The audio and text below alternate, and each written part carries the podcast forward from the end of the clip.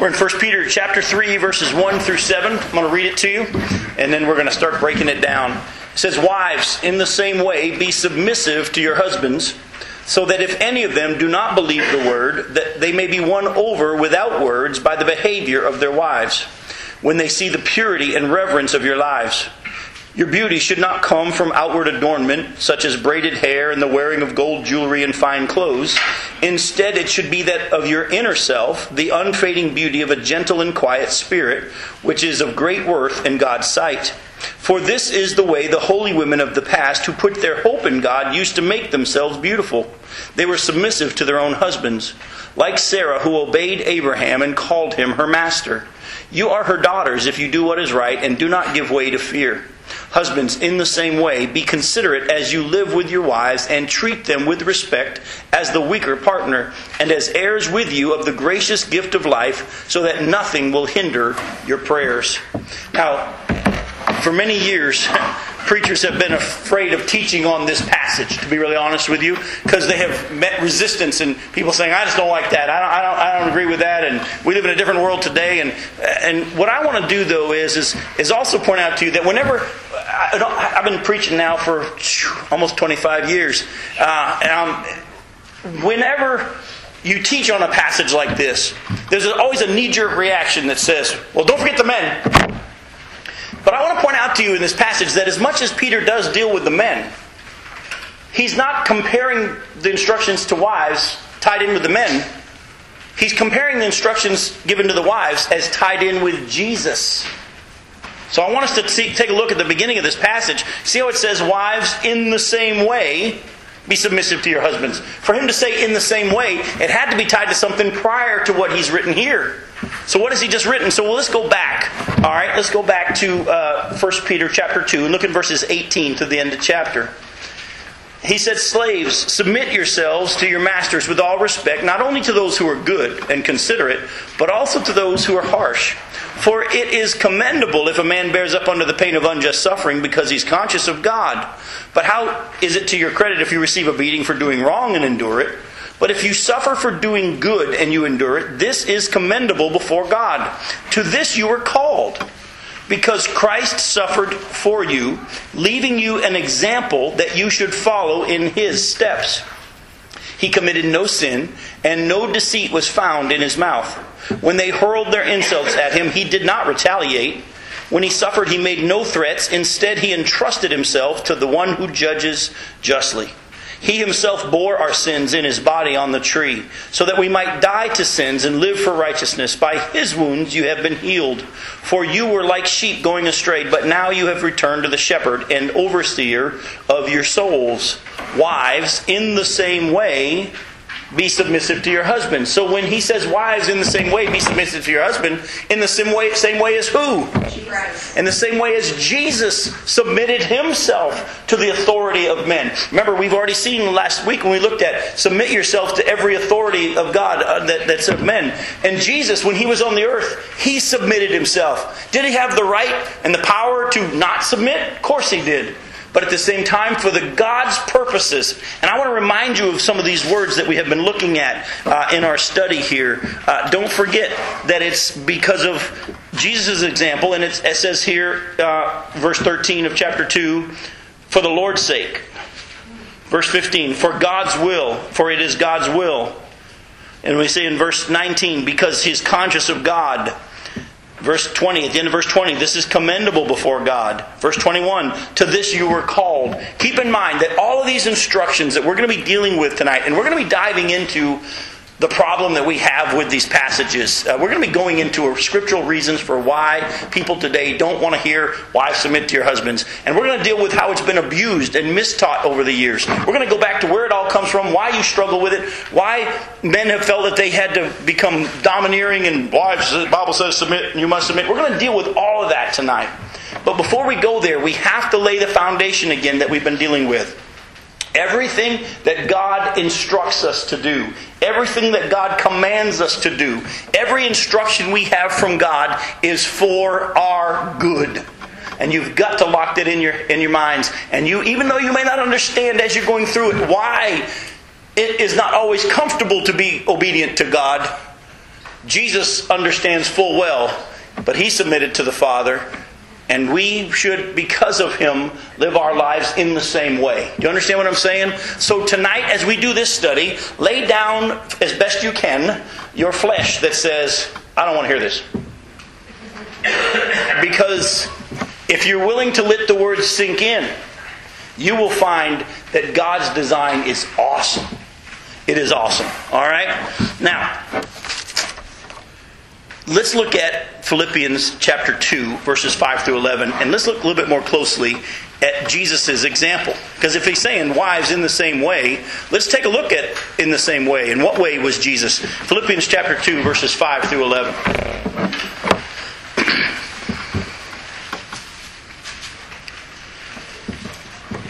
It's pretty clear here in Philippians chapter 2 verse 5 that what it's saying is is your attitude should be the same as that of Christ Jesus, who being in very nature God, did not consider equality with God something to be grasped, but made himself nothing, taking the very nature of a servant.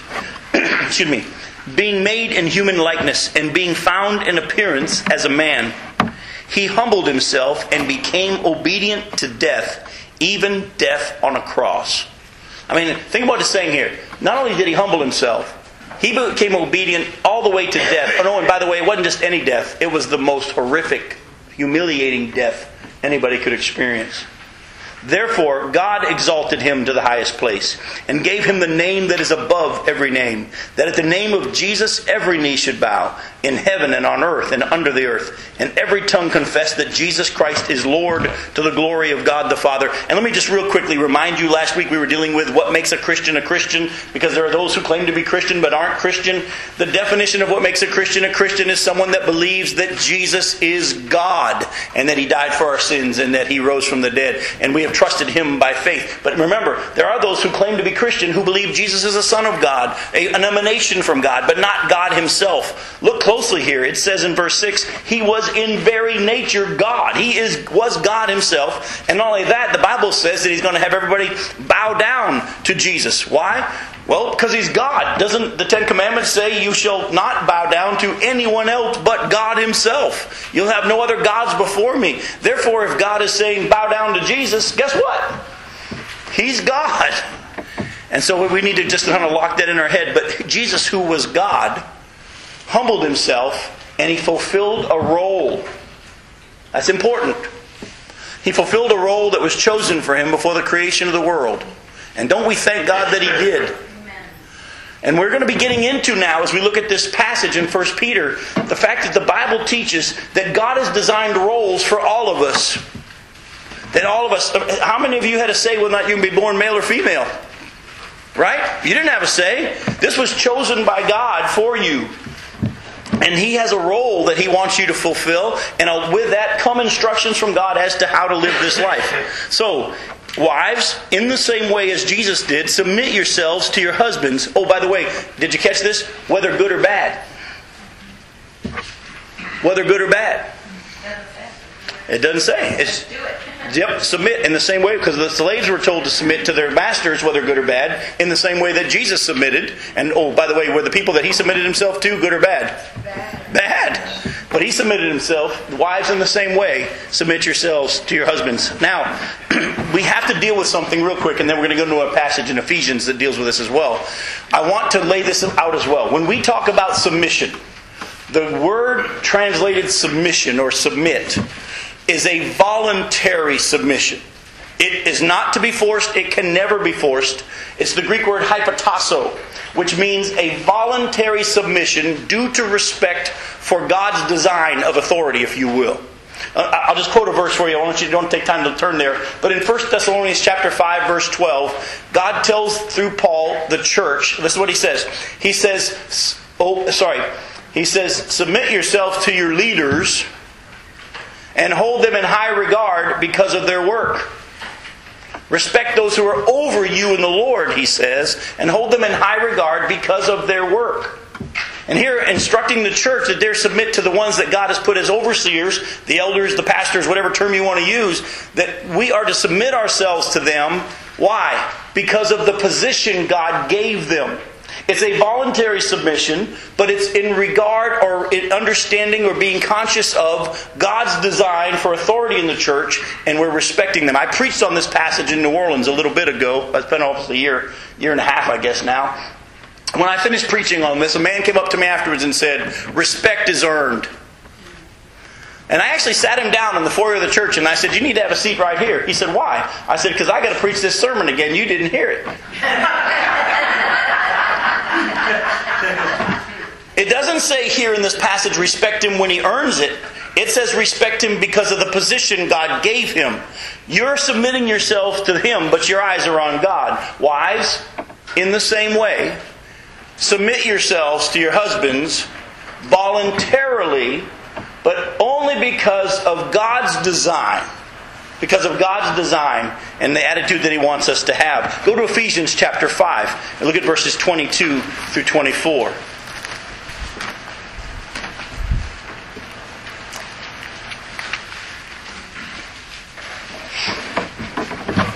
Now, whenever you do a study on this type of stuff, and in our format, it's really hard to do discussion uh, because of the recordings as well that are online. But at the same time, there's always, well, what about this? Or what about this scenario? What about this kind of a man? Or what if he's beating me? And what if he's doing this? And all this kind of stuff. And for the sake of our time, let me just say to you, we are to submit ourselves because God said so. So if ultimately we are listening to the Holy Spirit and God Himself within us who is instructing us through His Word, when it comes to your specific situation, I'm, the shortest answer I can give you is what is God telling you? Stop looking to man to keep finding the, the loopholes or the legalist. How close can I get to full obedience to God without having to be fully obedient to God? Whatever God's telling you, that lines up with His Word, do it. We keep saying, well, what about this guy? Or what about that kind of a guy? God will lead you and show you how it's to be. But let's start with what it says. We're to submit ourselves because of God's design. Here in Ephesians chapter 5, verses 22, 23, and 24, it says, Wives, submit to your husbands as to the Lord. For the husband is the head of the wife, as Christ is the head of the church his body, of which he is the Savior. Now, as the church submits to Christ, so also wives should submit to their husbands in everything. Now, again, these are passages that in our day and age, we just don't hear preached on, and women today don't want to hear. For a couple of reasons. One, because of the fact that it has been used as a weapon against them over the years. I actually have a have a book uh, that I, I was going to bring, but I just didn't have the time to, to, to do that. And I was going to show it to you. And, and, the title of the book, it was written a long, long time ago. The title of the, the, the book is Bobbed Hair, um, Bossy Wives, and Women Preachers. And let me just tell you if you want a good laugh, it's funny to read. It doesn't line up with the scriptures at all. But the man who wrote that book, actually tried to use Scripture to teach an authoritarian women should just do whatever men say. And that's not what the Bible is teaching here, folks. Remember, this is a voluntary submission. So any man that tries to take what I'm teaching here tonight as a weapon against his wife, you better stick around until we get to verse 7. All right? Because you're going to find that what Peter told the men in verse 7 went so counterculture to what was going on in that day. It was shocking and radical what he told them in verse 7. And hopefully, in the time we have tonight, we'll get there. Mm-hmm. We'll get to 25 when we get to 7. It, exactly. It will be easier for the wives when the husband is doing what he's supposed to do. But here's what I want to say, though, as well. Even if your husband's not doing verse 25 here, that doesn't mean that you don't have to do verses 22 through 24. We are to be doing what God says, even if our partner is not fulfilling his end of the bargain. All right? So let's just keep that in our minds. Submission is voluntary, not forced. Now, um, where has this struggle come from? I want you to go with me back to Genesis chapter 3. Because I, I, I, don't. in, the beginning, yeah. Actually, Genesis chapter 3. What I want you to understand here is this. I want to show you ladies who are struggling with this because there's just something in our flesh that says, I don't like this. I'm going to show you where this struggle comes from.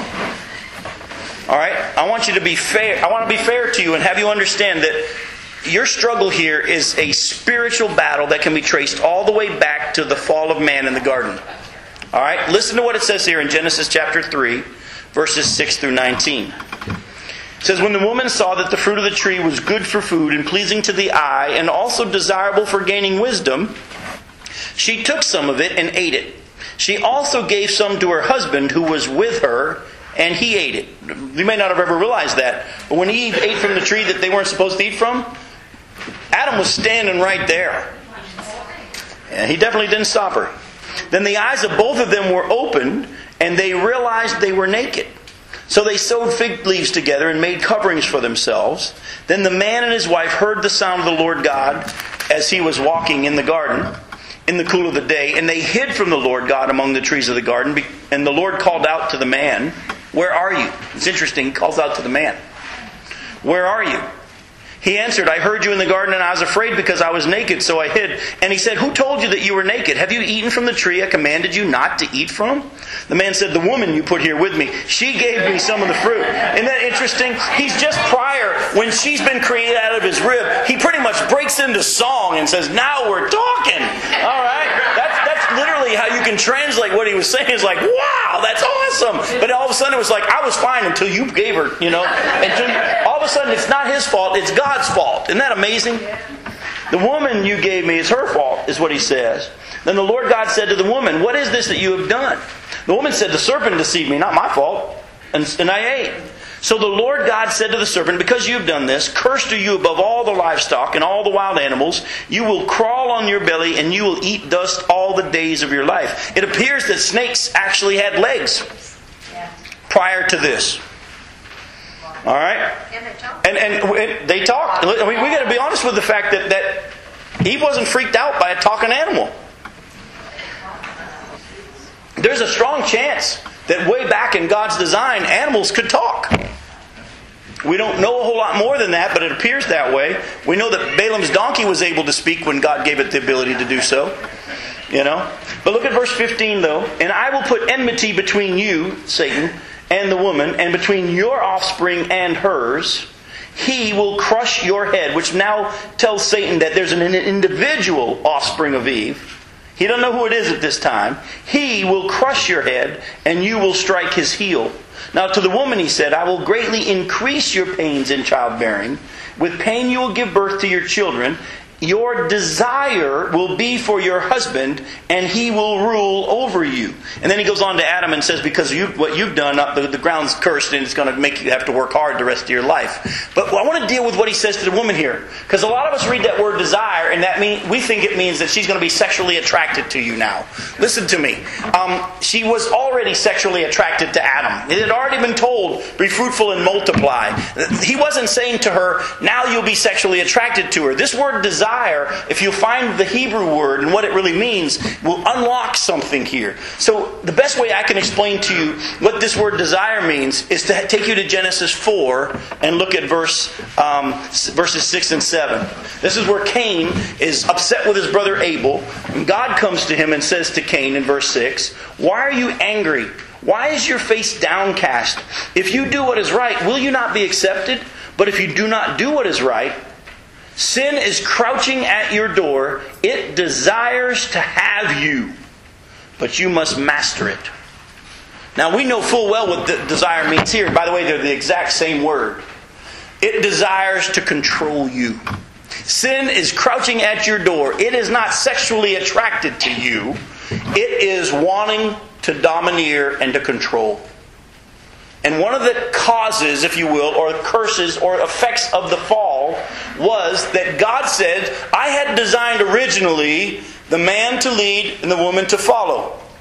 Now, again, we will get to later on in this Peter passage, this has nothing to do with equality. In God's eyes, men and women are equal. They have different roles. Remember, Jesus, who was God, followed the role that the Father had set for him. He fulfilled the role and he submitted to the role that he had been given. And there's roles that God has designed. And unfortunately, they switched places. Eve took the lead. Adam submitted to his wife. And God says, you know what? Because you've done this, there's going to be the battle of the sexes from now on. The woman is going to want to control the husband. Now, ladies, I'm just going to be nice, but I'm going to be honest. It's in you right now because of your flesh, and partially because you're right. Now, guys, I hate to, you know, give give give something away that we never wanted to tell women, but most of the time when you nag us, you're probably right. You see things that need to be taken care of, things that need to be done, and it is in your nature to say, "This is how it ought to be," and you would love to be in control. And what does man think he has to do to get back into the position that God has given him? Squash like bug. Squash like bug. And that's why it says in here, and he will rule over you. And some translations put it, dominate you.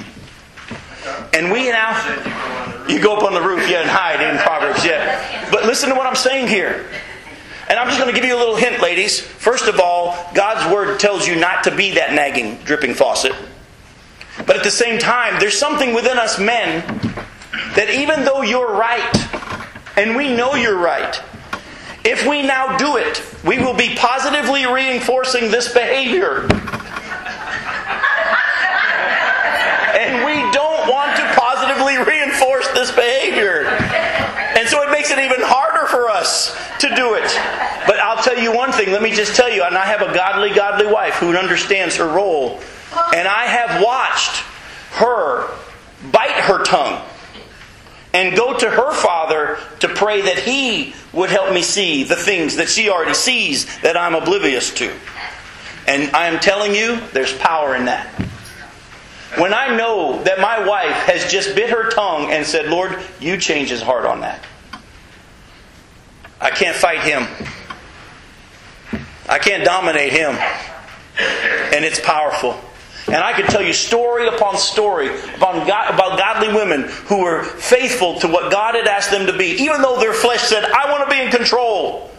But they submitted and they left it to the Father who judges justly, and He made the change in the husbands. And it's dramatic and powerful and lasting and real. Wives, your struggle that you have of wanting to be in charge goes all the way back to the garden. And that's why those, and I'm going to say it nicely, jerks out there who teach that the men are supposed to domineer and get charge of their houses.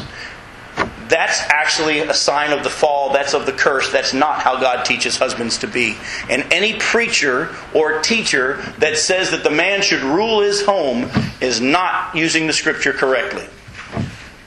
And so I want you to understand that as we deal with women right now, wives, you're going to have to fight your flesh every single day in this area. And you're going to have to submit yourself to God. And oh, by the way, watch what He's able to do when you stop thinking that He can't get it done without you. All right? That's why men invented the GPS. That's why men invented the GPS. You have to tell me with that one. Why is that?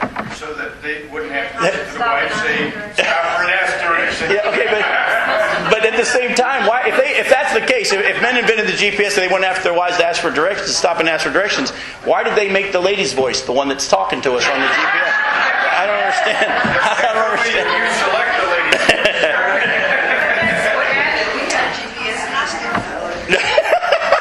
Let's go back to 1 Peter before Duke derails us anymore. All right? Go back to 1 Peter. I want to deal with verses 3 and 4 because this is a passage that has been mistaught for a long time too and has been used to teach a form of dress for women that has never been God's instruction and command. Uh, and look, look at what he says here in verses 3 and 4. Speaking to wives, he says, Your beauty should not come from outward adornment, such as braided hair and the wearing of gold jewelry and fine clothes. Instead, it should be that of your inner self, the unfading beauty of a gentle and quiet spirit, which is of great worth in God's sight.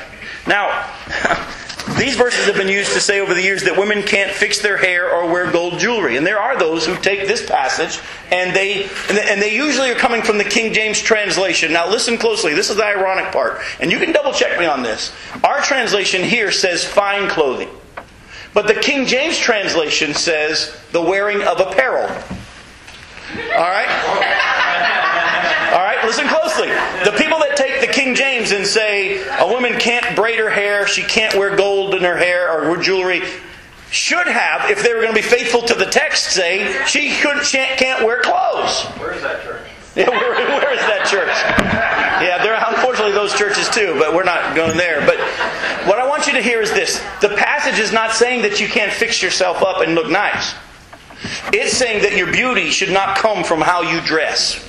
Your beauty, I'll get right to you, Allison. Your beauty should come from the inner beauty of someone who has learned that your God is in control and that you are at peace and at rest and you're quiet and submissive because of God, not because you're a downtrodden, beat up, you know, I just got to walk 10 steps behind my husband and that's my lot in life. And you're no, no, no. You're at peace with the fact that your God is going to be faithful to do what he said he would do and every instruction he gives you is best and you submit, but you don't do it with a downturned face, but you do it with a joy and with a peace. Allison, go ahead. Says, and let not your adornment be merely. Exactly. There's nothing wrong with looking nice. Now, the Bible says that you should not dress in such a way that you say, Look at me, when you show up at church. You know, and we could take the time to deal with all that stuff, but that's not the purpose of why we're here tonight. I just want to break this passage down and help you see. If someone ever says, hey, the Bible says women aren't supposed to wear gold jewelry, uh, no, it doesn't say that. If you're going to take and interpret it that way, you got to you got to say that it means that they can't wear clothes either, and that's not what it's saying. It's just saying that your beauty should come from within. And and again, I can't help it. I've been blessed with the best wife in the world. All y'all are awesome, but you're like secondary compared to mine. And I'm not kidding you. Yes, I did. I tell people I outkicked my coverage. But here's the thing: um, men know that. Under, they understand. What, what I want you to understand is this: as beautiful as Becky is, and I'm serious about this, I noticed her inner beauty first. I really did. I noticed her inner beauty first. And that's what attracted me to her. The fact that she was easy on the eyes didn't hurt either. but it's the inner beauty. And this is what God is saying to you, women, that He wants to cultivate. He wants to cultivate this. And one of the first things you need to understand is, is that God's given you a role. All right? Your beauty should come from a gentle and quiet spirit. Now, let me just say let's go to verses 5 and 6 let's just i, I want to just kind of we'll go somewhere else. I was going to do something but time wise we need to keep moving. Let's go to verses 5 and 6 i'm just going to say this. The way in which you never hear anybody teach on these next two verses Uh, it's almost like these verses have been left out of most bibles today I'd, I'd, be hard pressed. I'd be surprised if anybody were to come to me afterwards and say, "I've heard someone teach on this passage." In a room this size with this many people, uh, there probably won't be more than one or two who have ever heard anybody preach on these verses right here. Listen to what it says in verses five and six. And ladies, you've been good so far. Keep fighting your flesh. All right. It says, "For this is the way the holy women of the past who put their hope in God used to make themselves beautiful." Remember, it was their inner beauty. They were submissive to their own husbands like Sarah, who obeyed Abraham and called him her master. Some of your translations say Lord. You are her daughters if you do what is right and do not give way to fear. Now, if you double, want to double check this passage, you don't turn there now, but you go look at Genesis chapter 18, verse 16. Sarah does call Abraham her master, she calls him her Lord. But hopefully you do understand that doesn't mean he was her boss. Because if you think that it meant he was her boss, you never read Genesis 16. Remember, Genesis 18 is where she says, He's my master. But in Genesis 16, it was her idea to sleep with Hagar. So I, am going to be heading somewhere when we get to the men. So, but for now, ladies, please keep in mind when we talk about submission, we're not talking that you have no input. We're not talking that you aren't valued equally in the eyes of God. You have a role. But it does not mean that you are second fiddle. It doesn't mean that, that whatever the husband says goes. You have value. And I'll be honest with you, most of the time, if not all the time, that my wife says to me in love, Hey, Jim, could we talk about something? I know I'm about to hear from God. But she also knows when and how. I'm just going to just give you an example of what I'm talking about. Years ago, when our kids were little and they were disobedient, because they're perfect now. But when our kids were little and disobedient, there was a time I came home from being, I was pastor first in the Atlantic, and Nicole had done something. And I don't remember even now what it was. And I'm like, you, you men know what I'm talking about. You know, you've been working all day and you come home and the first thing you got to do is be referee. Well, I wasn't in the mood to be referee that day, and I heard what Nicole had done, and I just made an edict. I think it was like, go to your room and you can't come out for a year. and Nicole in tears said, That's not fair. Mom, tell him that's not fair. And Becky's response that day is stuck in my brain. It's been 10 years easily. She said, He's your father. You do what he says. Nicole stormed off to her room. Becky then, out of Nicole's earshot, says, Can I talk to you in the bedroom? We go in the bedroom and she says, Agreed. What she did was wrong, but you overreacted and you didn't know the whole story. Let me tell you the whole story.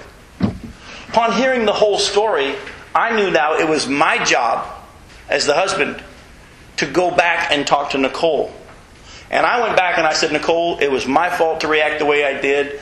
Uh, you know, your mom and I have talked, and she was right, and she helped me see something, and I now am coming to you and saying, you don't have to be in your room for a year, it's only six months now. but what I want you to understand is, is she understood the role that she had been given and the role that I had been given, and she didn't let the kids play us. Our kids learned a long time ago when they were little, because I, God blessed me by being pastor years before I ever was a father. And so I learned a lot of things watching other people raise their children that by the time ours came around, I was ready as much as you can be. And we taught our kids early whenever they ask us for something, our first question is going to be Have you already asked your mother or have you already asked your father? And they knew full well if the answer was yes, they were in trouble. Because we didn't want them playing us. If, they, if we said, Have you asked your mother? and they said no, then we would answer. If they said yes, we would always say, What did they say? And if the answer was no, they were really in trouble. We knew that they had gotten a no, but we're trying to get a yes from the other parent. And we learned how to work as a team. But my wife knew that in front of the daughter, she was not going to take the headship. But in private, she was willing to speak to me, and I understood that I was hearing from God and that she was right. And I didn't do that, well, I'm the man and that's the decision I made. I humbled myself and went and told Nicole, here's the change of the discipline. And folks, I want you to understand as we deal with this, please do not hear that you are a second fiddle person in the kingdom. Uh uh-uh. uh You have a role, and you have a very, very important role. I want you to embrace your role. I want you to understand this is what God has created me for. He made me a woman, He made me a wife. I have been blessed to be in this place. But if you keep thinking, I want to be the head, you're really actually going all the way back to the garden and still fighting that same fight. Yes, sir, go ahead. In verse 5, when it says they adorn themselves, is this internal or external? Oh, actually, it's an internal that manifests itself externally. You know what I'm saying? They adorn themselves with their inner beauty. Actually, they focus, and, and, and, let me just put it to you this way. You know how women are very good at spending a lot of time on their outer beauty, and they focus on it, and they sometimes obsess over it?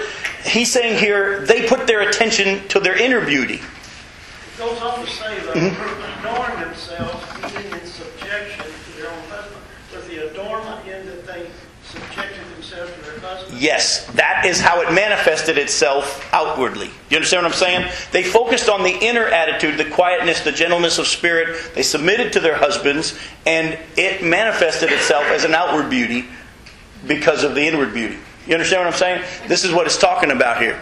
Now, he also says here in verse 6, don't give way to fear. And I want to take some time to deal with that. I mean, what, is it, what does Peter mean when he says to the wives, and don't give way to fear? Remember, we're to submit ourselves because of God's plan and design, and our flesh is afraid of a seeming lack of control. But even as we submit to the governing authorities, our masters or our husbands, we must keep in mind that God is ultimately in control, and He is watching, and He cares for us. When the wave of fear in obeying God comes over us, don't give way to it. Do you understand what I'm saying? Because sometimes it's scary to do what God says. Can you imagine how scary it must have been for the nation of Israel to uh, walk around the walls of Jericho and then just shout? And God said, Oh, by the way, the walls are just going to fall down. Are you serious? That's crazy. Don't give way to fear. God's asked you to submit to your. Well, if I do that, he, he could make a decision. Don't give way to fear. But if I do that, then I might be stuck in this. But don't give way to fear. Don't give way to fear. Because the one who is ultimately in control, he knows and he's watching. And nothing will happen to you. Listen to me, I'm going to say it again. Nothing will happen to you outside of his control. Even if you have a jerk for a husband. Nothing will happen to you outside of his control. You're a child of the king. Yes, go ahead, Allison. Um, Ultimately, it means we don't trust God. It's really what it does mean, is when we don't trust God. And to be honest, we all have that. We all have waves of that fear. And he just says, don't give way to it. He doesn't see you're not going to be afraid. He just says, don't give way to it. Don't give way to it. All right, let's get to the husbands. Let's get to the husbands. We got 20 minutes for the husbands. And if we need more time next week, we'll pick them up next week. Look at what it says, though, here in verse 7. Husbands, in the same way. Isn't that interesting?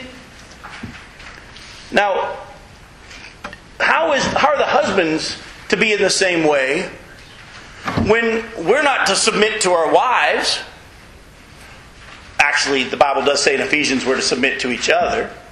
But why, why is it that we are t- told that this is in the same way? And here's what it is God has a role for men too. And listen to me, men, when you find out what your role is, it's going to go against your flesh too.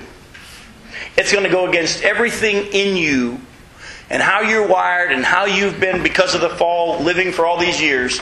In the same way, you need to submit yourself to God and His plan for what a real husband is supposed to be. And um, be ready. It won't be as easy as you think. You see, it says here that men, husbands, in the same way, be considerate as you live with your wives and treat them with respect as the weaker partner and as heirs with you of the gracious gift of life so that nothing will hinder your prayers. Now, in the way that we like to compare things, we'd say, well, the, ver- the wives got like six verses, the husband only got one. Let me just tell you, you're about to find out there is so much in this one verse, it's going to blow your mind. All right? Men need to fight their flesh as well and treat their wives with respect and kindness, remembering that women are weaker physically, not using their advantage against them. This is what it's talking about here when it says the weaker partner. It's not talking weaker emotionally, it's not talking weaker spiritually, it's not talking weaker mentally. It is just talking a simple physical fact men are stronger than women. And you, you want proof of how this has been abused? Think of all the women and all the wives and all the girlfriends that have been abused and battered over the years. Because the man or the boyfriend or whatever, his way of getting control of the situation, his way of getting her to submit, was to use his physical superiority. And folks, let me just say that right now. I don't know who's out there listening right now online to this. But if you're a child of God and you are hitting your wife, it is a major, major sin in the eyes of God. You should never, ever, ever lay a hand on her unless it's in a gentle and considerate and kind way. We've taught our girls as we prepare them for dating and marriage. If he has a temper, get out of the relationship immediately. Immediately. If he has a temper, get out of the relationship immediately. Now, listen, some of you are saying, I'm married to a guy that has a temper. I'm not saying you're to get out of your relationship because the Bible says you're to stay married. But let me just tell you, man, if you are in this room right now and you're listening to me and you struggle with your temper, you have a tendency to swing. God says to men, you need to treat your wives with respect as the weaker partner. Keep in mind, yeah, you got a physical advantage, but it's no advantage.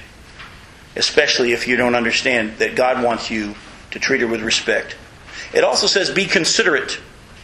And that means to intentionally consider their desires and partnership in the relationship God has given you. Listen closely what it's saying here. He says, Husband, be considerate with your wives. It means that you are to actually consider, intentionally consider, not like, oh, I never thought about that. No, you need to actually go out of your way to consider what is best for your wife. Now, I got to be honest with you. I wish I could tell you that I am as good at what it means to be a husband as Becky understands what it means to be a wife. I wish she could get up here and say, Oh, Jim is perfect in this area, but she'd be lying. Fighting my flesh in this area is hard as well. I still think I'm pretty good. But no, I'm just but but You're super. thank you. I appreciate that. And but I also know the struggle that I have. See, one of the things I've learned over the years is trying to learn my wife's love languages. If you've never read that book on the five love languages, get it. It'll help you a lot. But let me just tell you, my wife doesn't speak the same language as me when it comes to love and demonstrating love. My, my wife's two love languages are acts of service, which means helping her with stuff around the house, and quality time. Mine are physical touch and words of affirmation. We don't even speak the same two languages. It's like a guy that speaks French and a lady that speaks German in the same house, and we've never learned each other's language. There's going to be a problem. The Bible says that I'm to learn her language.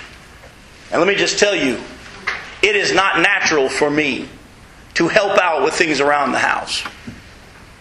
I have to consider those things and work at it. Now, I'll be honest with you, when I do help with things around the house, I hope I get points. And my wife even told me one time, she said, Jim, I don't want you doing these things just so you get points. I want you doing them because you want to. I'm getting there. I'm getting there. no, we got a big God. Can't say it'll never happen. Yes, ma'am. Go ahead. Another thing, the NAS says, um, live with your wives in an understanding way and grant her honor as a fellow heir. Yes. It also means in your speech. It's not just physical Yes. abuse that can happen. Oh yes, the verbal abuse is definitely right up there equally with the, with the physical abuse. That's correct. I'm glad you brought that out. So guys, I'm just going to tell you right now.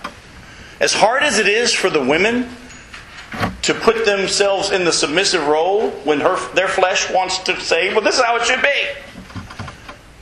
I think it's even harder for men to be considerate and to honestly say what would be best for my wife as the partner. And I can wait, as you just shared, Allison, to honor her as well. And that's going to be a daily struggle. But remember, as much as Jesus submitted himself to the role that God had given him, we men need to do the same thing. He also says, live with your wives. And in, in the English translation, you really can't see the depth of what is being said here, but in the Greek, it's saying, keep living with her. In other words, stay with her. Be committed to her. Don't get divorced, is what it's saying. You can't read that in the English, but in the Greek, that's what it's saying. Keep living with her. But he also says that they're what? That our wives are heirs with you of God's gracious gift of life. Again, even though women are weaker physically, they're not weaker emotionally or intellectually, and are equal in the eyes of God when it comes to salvation. Go with me to Galatians chapter 3.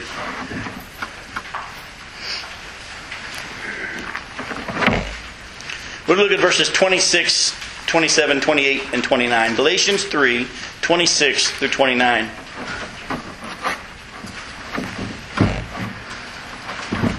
It says, Now you are all sons of God through faith in Christ Jesus.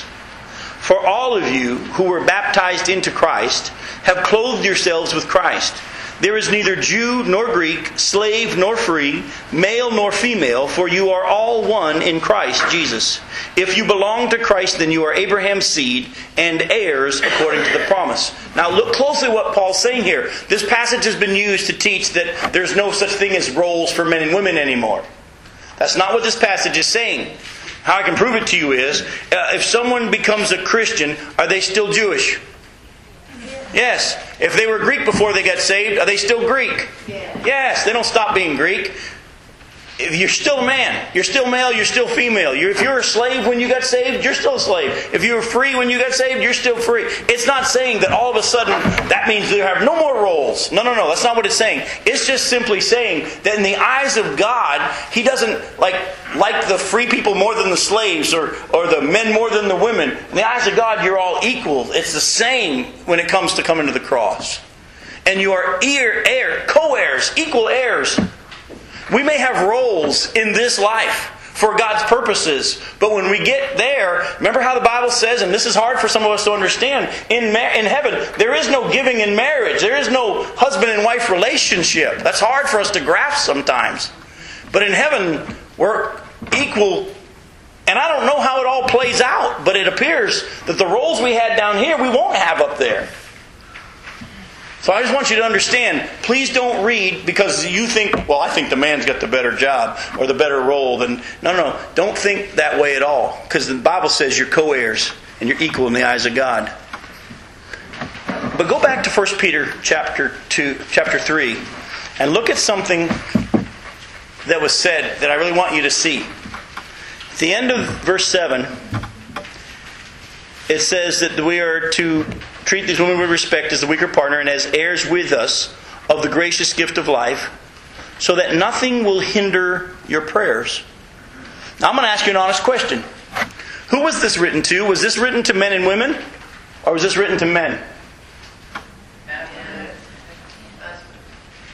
It's only written to the men.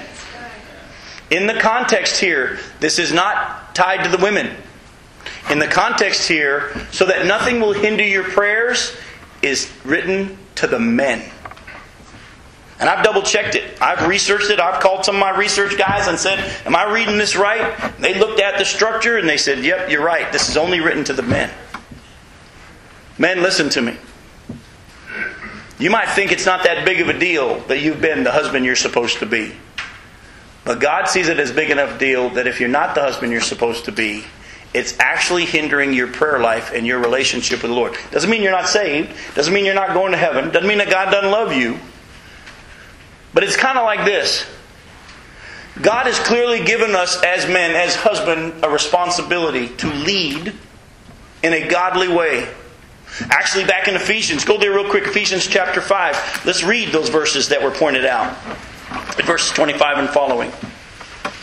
Ephesians chapter 5, verse 25 says, Husbands, love your wives just as Christ loved the church and gave himself up for her to make her holy, cleansing her by the washing with water through the word, and to present her to himself as a radiant church without stain or wrinkle or any other blemish, but holy and blameless.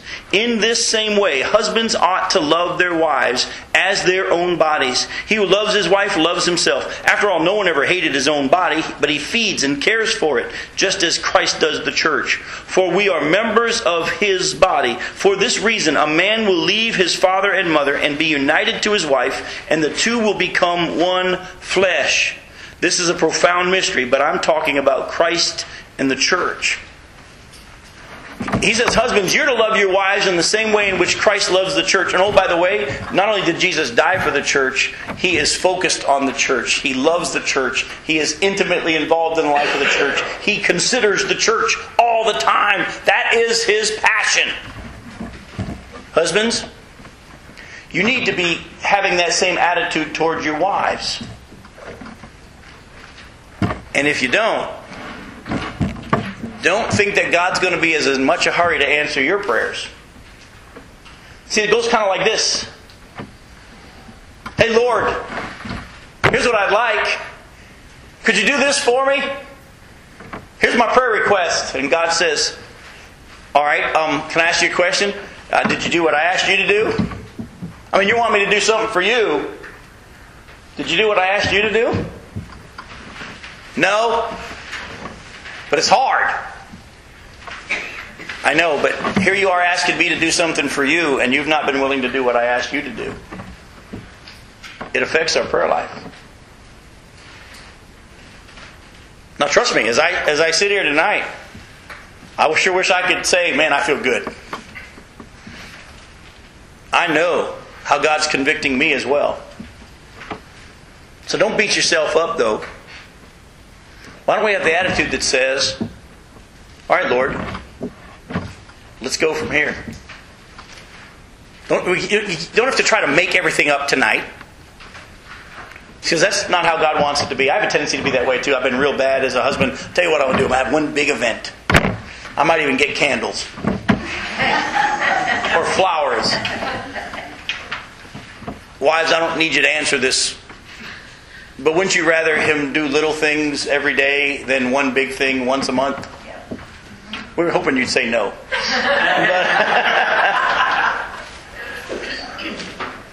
so, uh, men, submit yourself to the role that God has given you, and He's given you a role to be a caretaker, considerate, respectful, honoring of your wife. That means that you're not thinking of yourself first, you're thinking of her first. Oh, and by the way, there have been times that I've been pretty good at this, and Becky's awesome at it. And let me just tell you, without going too far, when men and women are fulfilling the role God has for them, it's very, very good. It's way good. Make you red in the face good. So for tonight, we'll just stop here and just let the Spirit of God begin to let His truth sink into our heart. And He knew we were going to be here tonight. He knew He was going to be here tonight. He knew that some of us might not have been the best at what we were reading tonight. And He's not mad. He's patient. His mercies are new every morning. And I just want to challenge you to be willing to submit yourself to God's design. We can sit here and talk about submitting ourselves to the authority of man. Why don't we first submit ourselves to the authority of God and let it start in our homes? I've come to realize over 20 something years of being a pastor that when stuff started erupting in the church, the real problem wasn't what was going on in the church. It was really what was going on in the home. And it started to manifest itself in the church. When people who were normally easygoing, wonderful, oh, you know, what I call low maintenance folks in the church, who all of a sudden became high maintenance. When I was young, I used to think, how can I fix the problem? How can I solve their issue? As I matured and saw enough, I came to realize it was a red flag to me that when people who normally weren't complainers started complaining, that something was actually going on in the home. God's design is that all of this starts here. Isn't that what He says to pastors? Hey, before you go and be a pastor, why don't you let it be seen in your home first? Before you go and worry about submitting yourself to the authority of men, why don't you submit to God's authority in your home? And I don't want anybody coming up to me afterwards and saying, but what about this situation?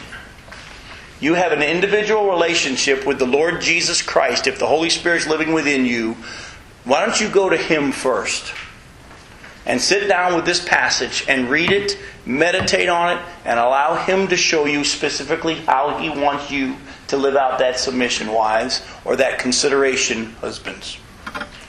We're too quick to say, just give me the rule and I'll go do it. God is trying to develop a relationship with you where you hear His voice and you follow His leadership. So don't come up and say, but what about this or what about that? So wish I knew to say that when I was younger.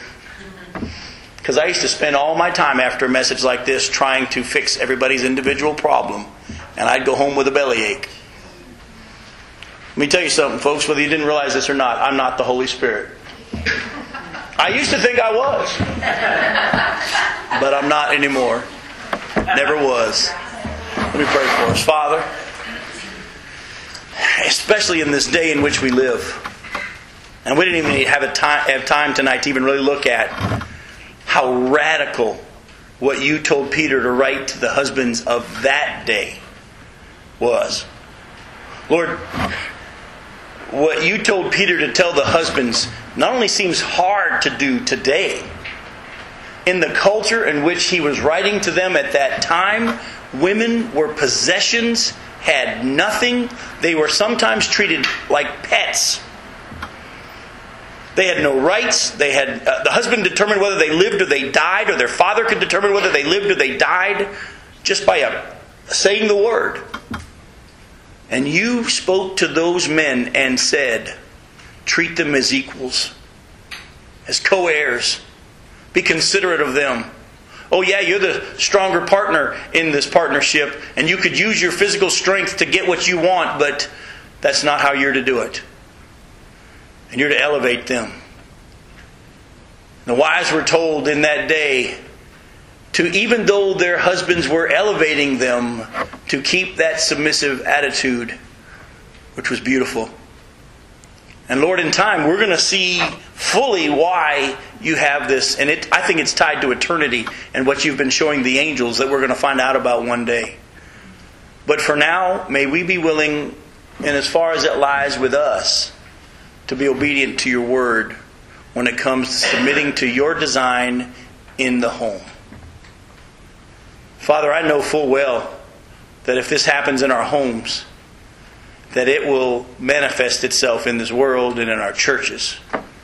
And Lord, I, I, I just right now selfishly pray for my kids who are sitting in this room that you will give the girls husbands who understand this passage. And under your Spirit's leadership and direction, because they have a living, real relationship with you, that they would live this out way more than not. I pray for AJ that you will give him a wife that will help him as the helpmeet to become the man that you want him to be. And Lord, you know our desires that you come back and get us five minutes ago, if that's okay with you. But if you choose to tarry for your purposes, we pray that what we have read tonight would not just be another thing we check off. We got through those verses, but it'll make itself known in our homes. We pray this for your glory. In Jesus' name, amen.